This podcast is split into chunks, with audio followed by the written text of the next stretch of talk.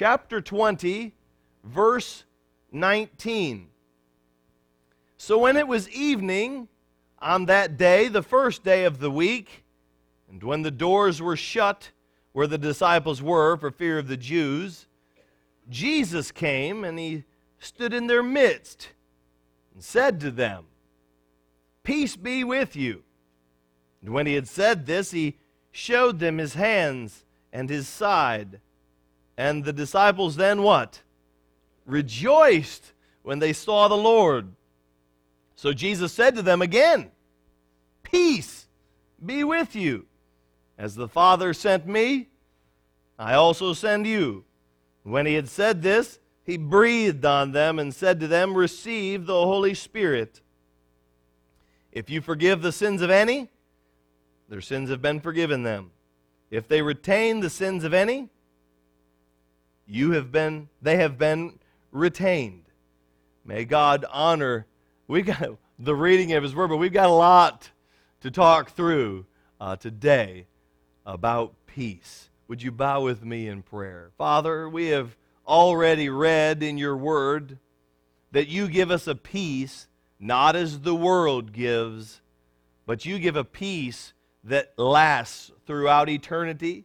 You give us peace that is not based on circumstances, but is based on your power, on your own nature. And God, we stand on that today.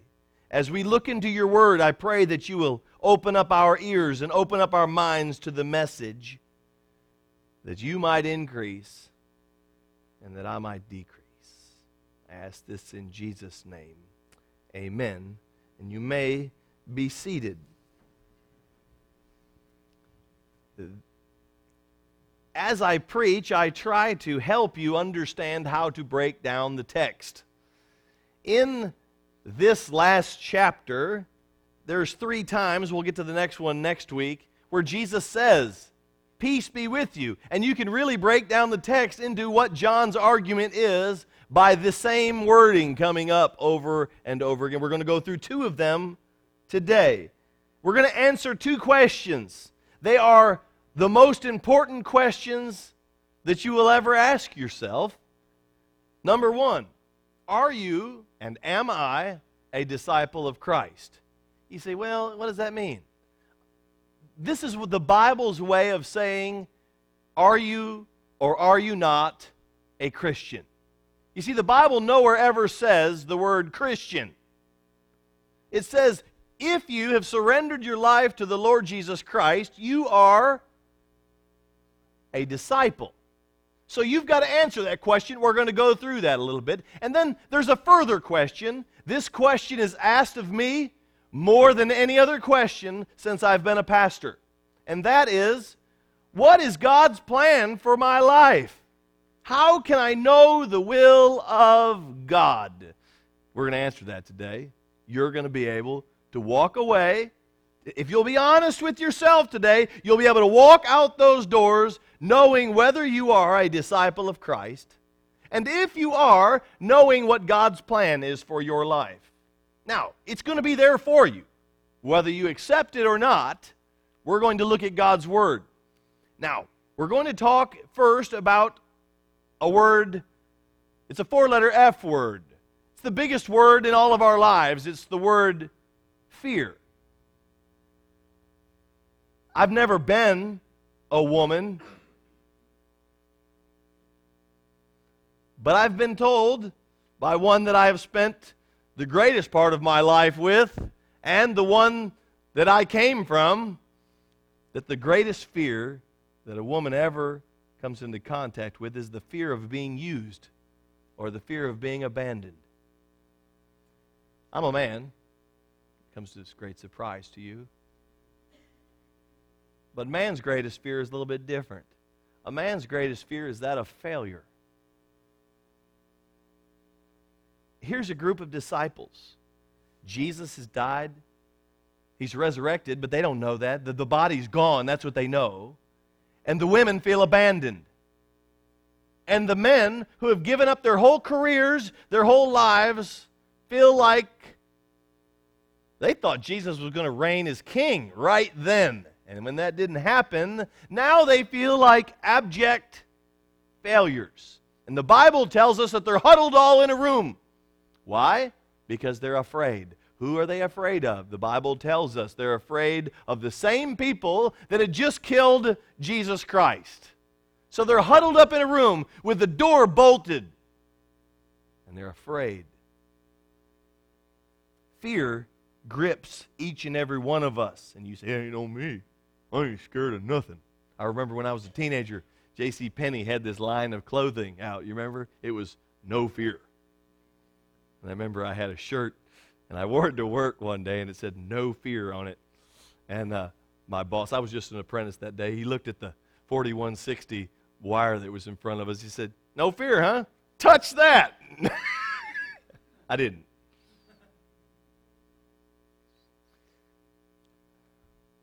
Fear. Fear of man is our greatest problem, besides sin, and sin leads to fear. You say, What do you mean, fear of man? Let me give you a definition. This is when you replace God with people. Instead of taking a biblical outlook of the world and remembering that we must answer to God one day and be afraid of Him, we in turn are afraid of everybody else. Let me describe it in this way. When you confess sin, does it worry you more to confess sin before God or before other people? If you answer the question, I'm much more scared before other people than you fear man. That's why we pray prayers like this when we're in public. And dear God, I want to pray for the sin that's in my life. You know what it is. Why don't we name it? Because if you knew what I did this week, what would you think of me? And the fact that we come so flippantly before a holy God and yet want to hold back before people Oh, this is a problem. You see, we have replaced God with other people. And we have just put God as nearly the Santa Claus image in our life that just kind of comes along and helps us when we need a help. He knows if you've been asleep. He knows if you're awake. He knows if you've been bad or good. We don't really believe that, though. He knows if I've been bad or good, and he can't do anything about it.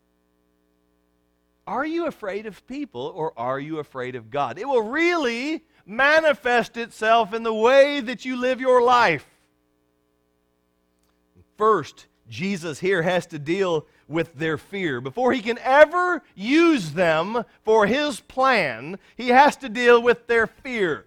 And imagine the one that they watched get nailed to the cross the one that they watched the spear go in his side, the one that they wrapped up with spices and put in a tomb, he walks in. And he says, Come here, boys, girls, come here. Imagine if he was here today. Say, Come here. Look at it. Put your hand in there. Think it would have an impact on you? Here is a man who we saw beaten beyond recognition that he was even a man. That he was put on a cross and nailed there, and we watched him die. We watched him go through things that we did not think a human being was possible to go through. And now he's standing before us unscathed. Besides the marks that were given for the glory of the Father, here he stands. And he's saying, Look, guys, your fear of man is just based on the fact that you think they can come in and take your life. But let me tell you, if you want to be my disciple, you don't have to fear death any longer. What you have to fear is your heavenly Father. Now, the question is do you have that fear? Or do you still feel fear other people. In Hebrews 2, let's read this verse, these verses together. Hebrews 2, 14 and 15 say this. Therefore, since the children share in flesh and blood, Jesus himself likewise also partook of the same. That's why he came here to earth. You with me? Say amen. Okay, good. Now, that through death he might what? Render powerless him who had the power of death, that is whom? The devil. And might free those who through fear of death were subject to slavery all their lives. You're a slave. Have you ever heard the statement? How can you, you have freedom in Christ? What kind of freedom do you have in Christ? Freedom to not be afraid any longer. We have a little joke at our house that we watch commercials. We rate commercials whether they're based on fear or whether they're based on faith. Every one, every commercial is based on these things. And I would say 90% of them are based on fear. There's one where this girl got back from a date. And she comes up and it's raining and they're oh they're you know exchanging little kissy kissy before she goes in and she goes in and suddenly her ex-boyfriend's at the door and knocks the door down and she screams and he runs off. And thank God they had a security system. The security system beeped and they called her and she said, are you okay, Mrs. So and so? And she says, Yes, I am. We're sending someone to make sure. Okay. I'm like, what if he had a gun? She'd be dead. I don't need a security system. I need a Rottweiler who will jump on him and he'll be there when the police get there. See, that's the world's. They want you to be afraid. You listen to the news today. They want us to be afraid, but what do I have to be afraid of? Nothing except for pleasing my heavenly Father. Oh, what if my wife leaves me? Well, some people would say she's smart. What if my kids turn out awful? Well, they got to make choices in life. What if my what if they fire me at the church and I don't have a way to make a living? Well, I can do something. I'm not going to live my life in fear. So Jesus deals with that. And it says the disciples, when they saw it, they rejoiced, meaning they were content with what had happened.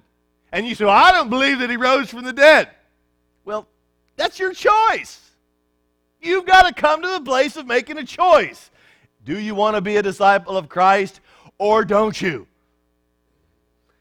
See, I have no problem with the people that say they don't want anything to do with Christ. Okay, I, I get it. You don't believe. I get it. I understand. What I don't understand is the people on this side that say, oh, I believe in Christ, but yet live their lives for themselves and live in fear. And they're worried all the time, and all the worries of life just kind of take over their life. I don't understand that at all.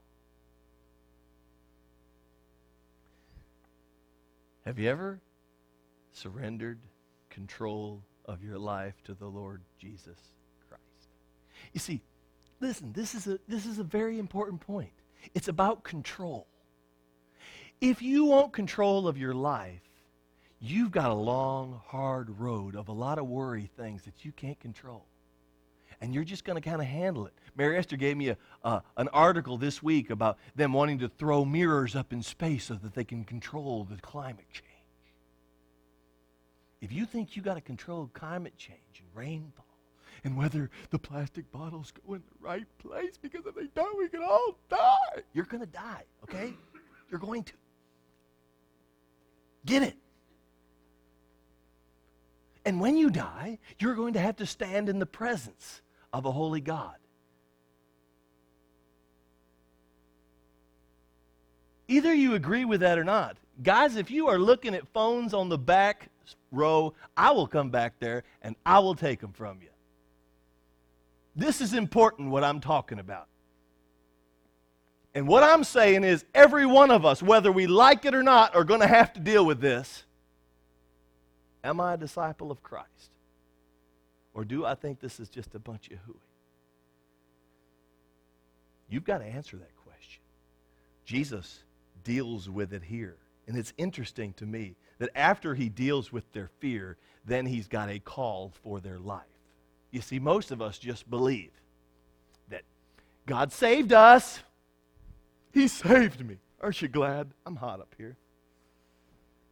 God saved me. Why? So I could go to heaven.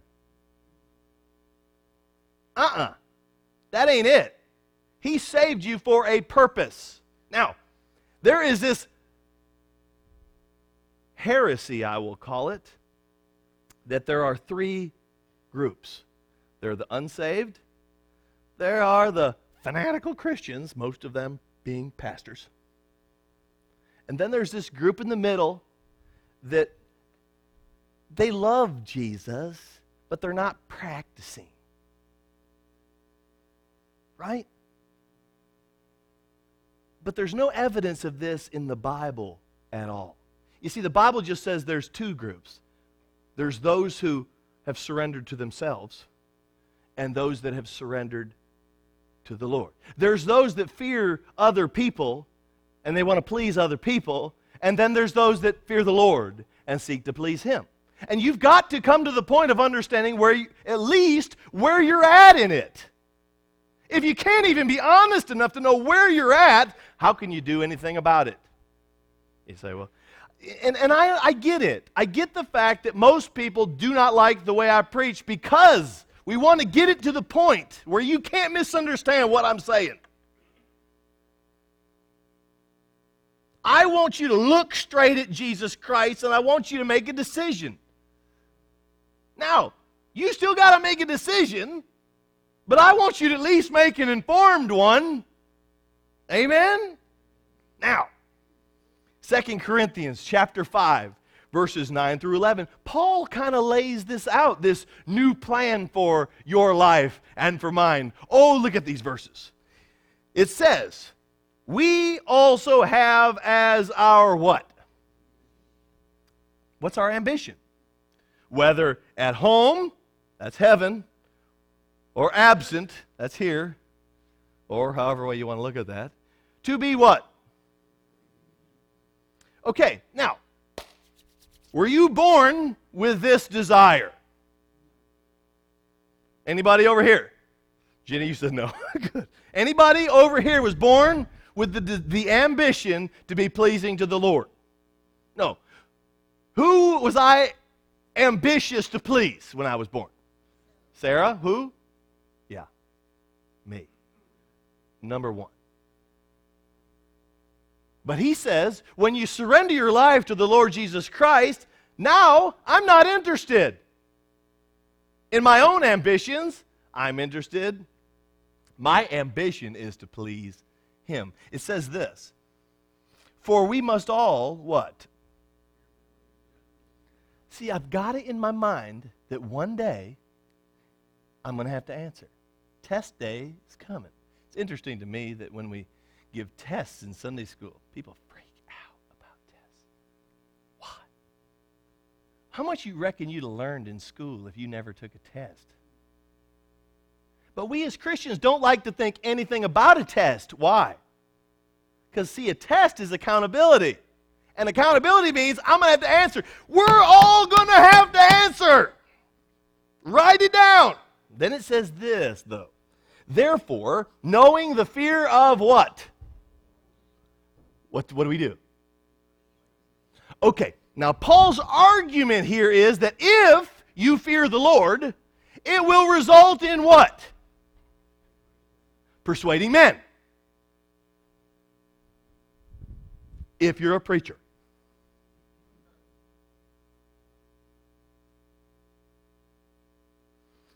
You want peace? You want lasting peace regardless of your circumstances. I'm going to lay out a roadmap. First, surrender control of your life to the Lord Jesus Christ. Fear Him alone. Second, follow His purpose for your life and not your own.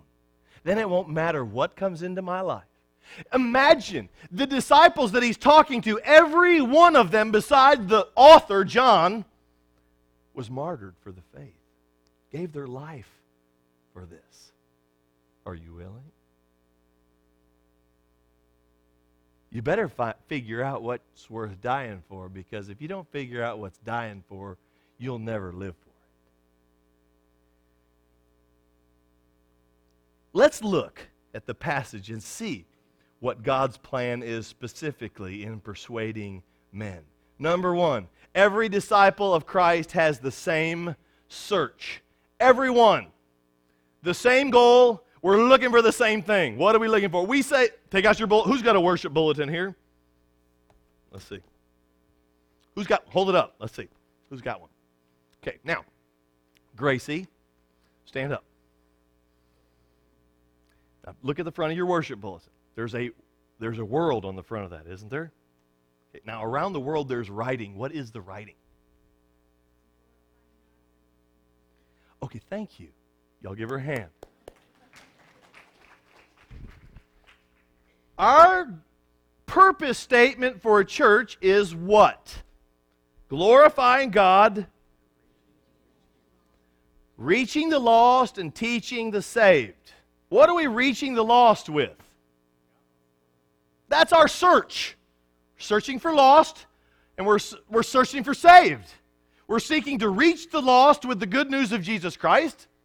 We're seeking to do what with the saved? Teach them how to reach the lost. Bible's so hard. So difficult to understand what God's plan is.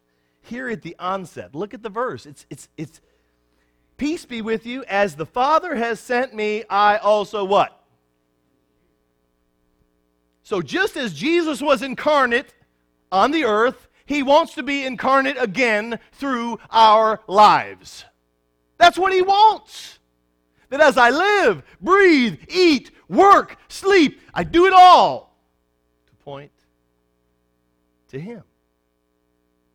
Not just pastors. This is everyone who has believed in the Lord Jesus Christ. Everyone. And I've got I'll let you in a little secret.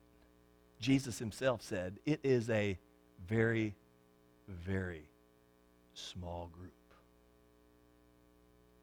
It's not a huge group of not practicing. It's not a whole group of people that are taking a break. It's people that are sold out to the Lord Jesus Christ. You see, there's no super Christians and regular Christians, there's just disciples of Christ. And God wants you. He wants all of you, but He wants you for a purpose. And the purpose is not to raise your little family in peace and quiet. His goal for you may look very different than what your plan for you is. What did Jesus do? He was the light of the world. He sought to seek and to save the lost. He sought to do the Father's will, not his own. He had compassion for people. He had anger for sin. And he dealt with much persecution. Is that happening in your life at any degree? Oftentimes, I find myself whining to my wife about things that are going on in my life, which are a direct result of me sharing Christ. And I should be happy that in some small degree I might be able to go through some persecution or suffering because of Christ. In 2 Corinthians 5 20 and 21, Paul puts it like this. It's just a couple of verses from forward from what we just read. Therefore, we are what? What message does an ambassador have? The one who sent him's message, not his own. He doesn't come up with it along the way. No. It says, as though God were making an appeal through us. Let me put it to you this way He says, We beg you, on behalf of Christ, won't you get right with God? And I'm saying to you today, I don't know where you're at. I know where some of you are at. I know there's some of us here that are just fooling ourselves and been playing church for a long time. I know there's some of you here that are really, really confused. I know there's some of you here that are in abject rebellion. Hey, I think I've gone through every one of those phases at least once in my life. But what I'm saying to you this morning is I'm begging you to look straight at Jesus Christ.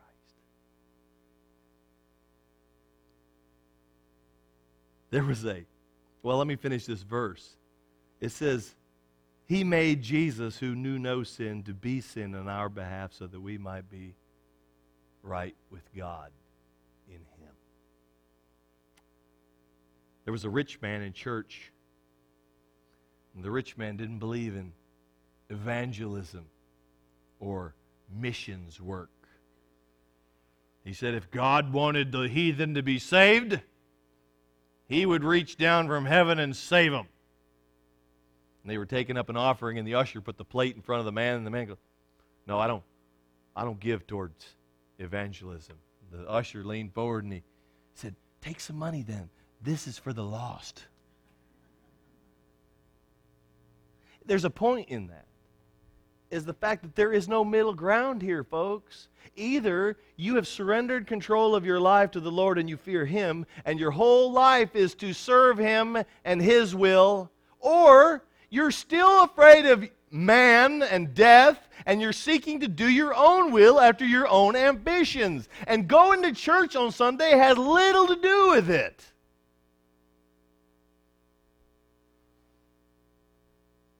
You see, you can come here every week and die and go to hell. You can say, Amen, preacher! Die and go to hell. You can teach a Sunday school class. You can preach sermons. You can do miracles. You see, what you do is not the litmus test, it's who you know. Jesus says, Depart from me, I never knew you. You see, it's a relationship with Him. You either have it or you don't. I said in the first service, when Sean and I were dating, it was great. People say, I know Jesus. Well, I knew Sean. But it wasn't until the day where I stood at an altar much like this and took her by the hand and said, Till death do us part, that I made that commitment. See, you may know all about Jesus. You may know about the death, burial, and resurrection. You may know it all. But if there's never come a point where you say, You have it, I'm committing myself to you from here on out, then you're not a disciple. But you can be. That's the whole point. If you are Christ's ambassador, then you have the same message and the same goal as him. Did he take a break? Was he not practicing for a few years? You know, the movie hasn't come out yet. The Dark Years of Jesus, when he struggled with drug abuse and alcoholism and he ran around with a bunch of women. They try to say that, don't they? Why? We want to make him that because then we'll feel better about us. But you can redefine history however you want. It happened like it happened. Here's the fact if you are truly right with God, then you want other people to be forgiven. There it is. Here's the test a true disciple of Christ has divine power to obey the command. You ready? There's only three commands. Number one, what? Love the Lord your God with all your heart, soul, and mind. Number two, love your neighbor as yourself. All those are inward, right? but they come out in active ways by the third go make disciples. Now, so you can, are you obedient? You can really sum it down to how am I making disciples? Not how am I going to church, not how am I trying to do the best I can.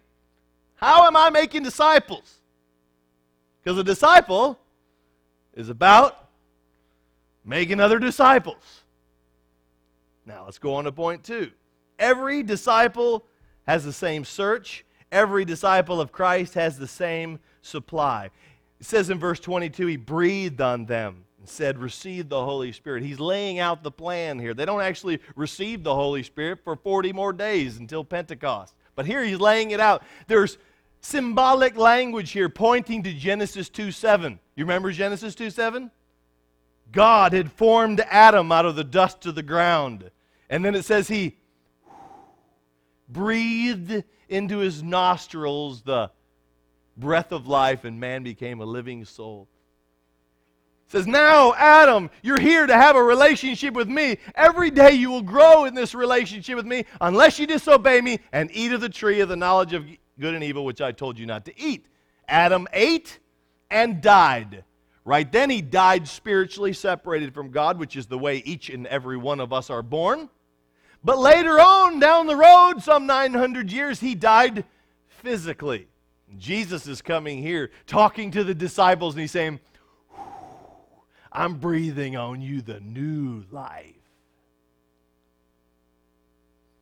You see, the presence of the Holy Spirit is what gives our feeble activities any kind of impact.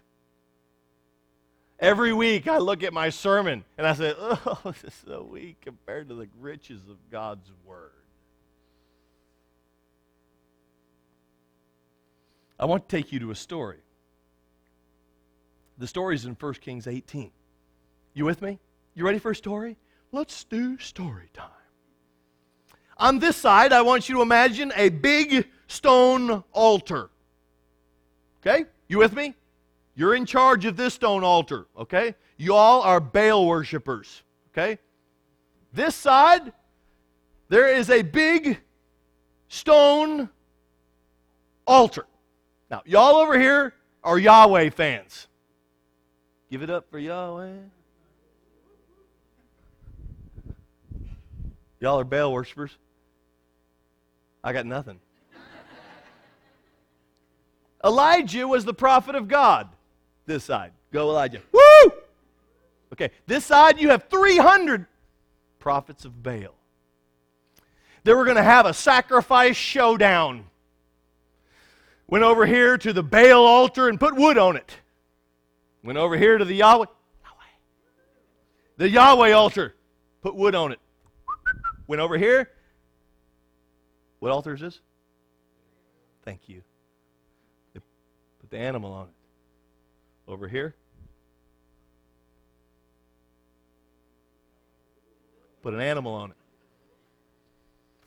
The test was fire. Nobody could put a fire on the sacrifice.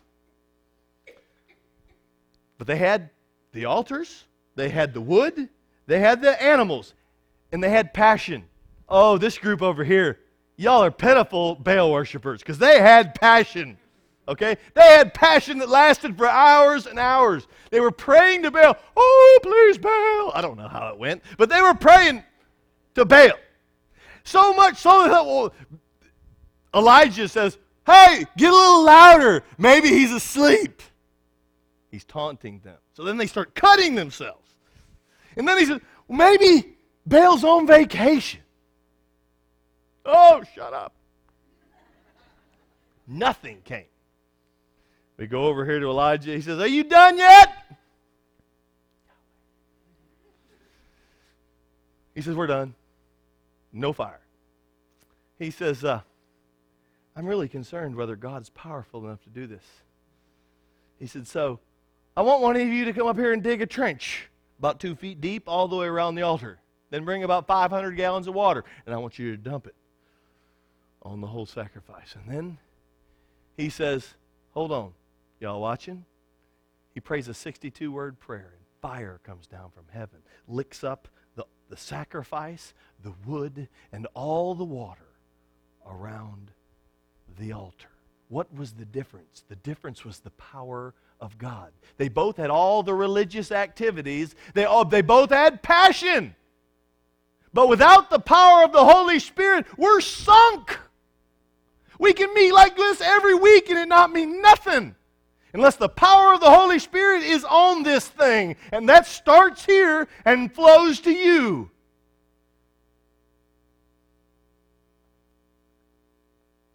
Jesus says this in John 16, 7 and 8. I tell you the truth, it is to your advantage that I go away, for if I do not go away, the Helper will not come to you. But if I go, I will send him to you, and he, when he comes, will convict the world of sin, righteousness, and judgment.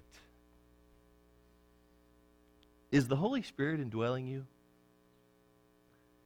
You should have an indicator light on you somewhere. You have to find it. You do. It's located a little below your eyes, below your nose, and above your chin. What is it? It's your mouth. You see, what flows from your mouth really is the indicator light of who's in control of your heart.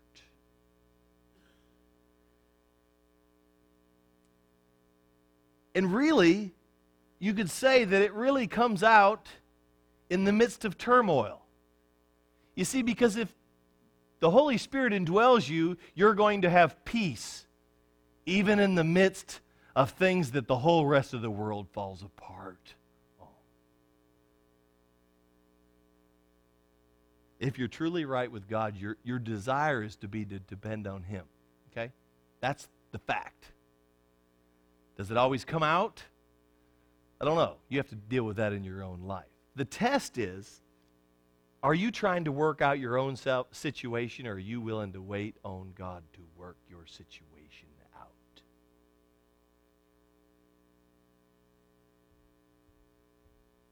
I see this so much today. I see it most of the time in marriage. People having a hard time in their marriage and they want out. You know, God would want me to be happy. I want to throw up. How are you going to be happy?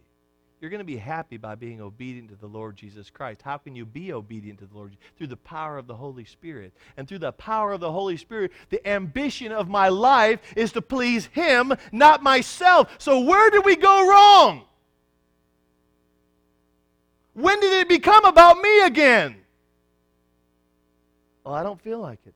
I don't like that. I don't know. Oh, huh. Oh, huh. Let's move to the last point because this is a big one. Every Christian of Christ has the same search, has the same supply, and has power over sin. You are not a Christian if you cannot control the sinful desires of your life. And let me tell you this if you're not a Christian, then there's no way, and you need to be honest with this. I, I've got no way to control these things that are going on in my life. If you say, My whole life seems like it's out of control, maybe it is. But know that that just points to the fact that you've never surrendered your life to the Lord Jesus Christ. But you can. But as long as your whole life's out of control and you keep saying, I'm a Christian, I'm a Christian, I'm a Christian, and there's no evidence of it in your life, then you can't, it can't be dealt with at all. Jesus' work in this world was to totally annihilate sin by the sacrifice of himself. 1 John 3 5 says, You know that he appeared in order to take away sins. And in him there is uh, no sin.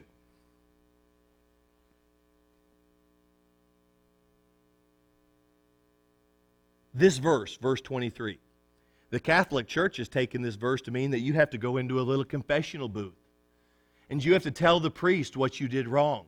And then the priest will tell you what you need to do to get it right. That's not what he's speaking of here. He's speaking of here, the Holy Spirit is the one that convicts the world of sin. And the way that he does this is through the, the lives of Christians. It, as you deal with your own personal sin, as you deal with your own righteousness before God, as you remember judgment's coming, this is a testimony to the whole lost world. He, Paul refers to this in 2 Corinthians 2 15, where he says, For we are the fragrance of Christ to God among those who are saved and among those who are perishing. To the one, the aroma of death, to the other, the aroma of life. And who is adequate for these things? Are you? I'm not. But the Bible says that I have a stink to me. Okay? Go ahead.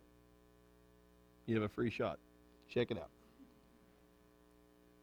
You have a fragrance. You're putting off a fragrance first to God, but you're also putting off a fragrance to other people. Paul is speaking here from a Christian perspective. He said, If I'm living my life, not for my own ambition, but for His, and I'm seeking to do God's will, not my own, for some people, this is going to be life. It's going to smell like life to them. Some people, it's going to smell like death. I heard it said like this the same heat that melts the wax hardens the clay. I don't know where you're at in it, whether you're clay or wax, but what I'm saying is that the only thing you got is the Word of God and the life of other believers. Do you have power over sin in your life, or is it just out of control and you have no power over it? If you're truly right with God, then you cannot live a lifestyle of sin. Are you hearing me? You cannot live a lifestyle of sin. Here's the test a true disciple of God does not try to get God's approval for their sin. When you come to church, is that what you're seeking to do? You're either here of one or two reasons. You're either here seeking for repentance, forgiveness from God, or you're coming here seeking approval for your sinful lifestyle. Each one of us has one of those two motives. I don't know where you're at, but I sure hope it's the former.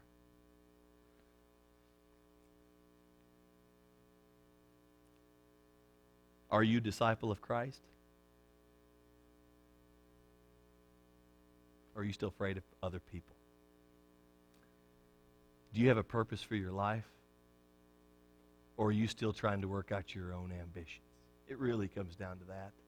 David Livingstone was a missionary to Africa, and he wrote this song. Most of the time, it's sung as a missions text. However, it's not a missions text at all, it's a Christian text. This is the call for every child of God. It may be the best prayer of salvation that I have ever read. I'm going to read it to you. You ready? Here's what it, the Jesus people, I mean, the Yahweh people are ready. How about you, Baal folks? You ready? He wrote this Lord, send me anywhere. Only go with me.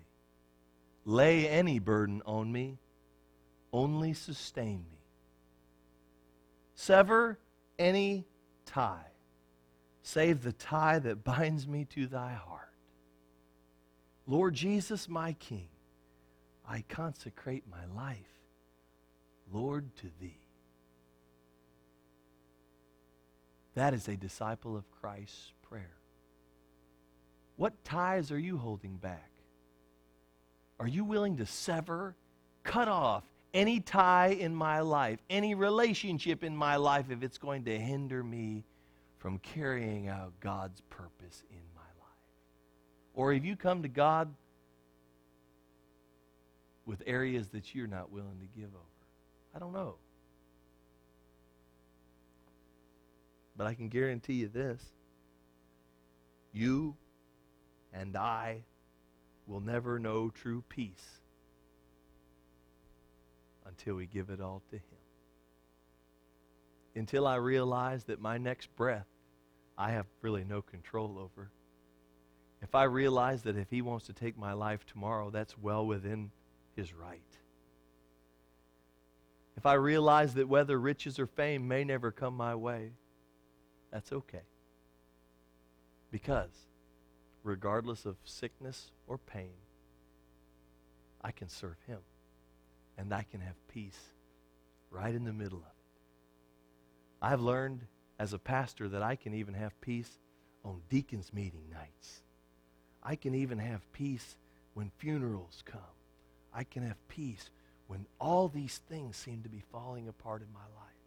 I can even have peace when people betray me. Why?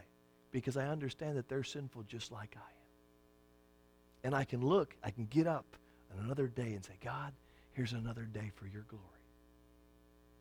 Where are you at in your peace?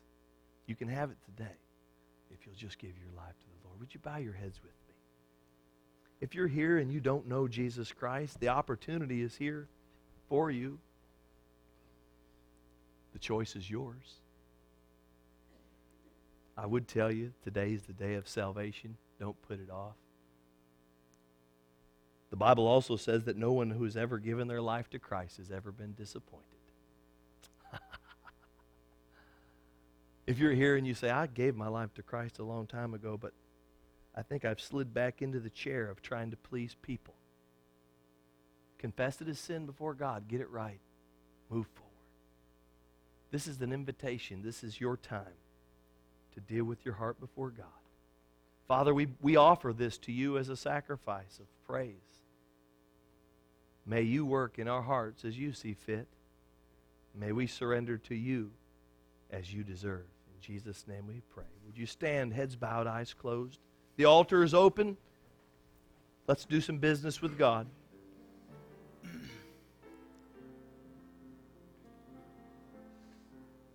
The Savior is waiting.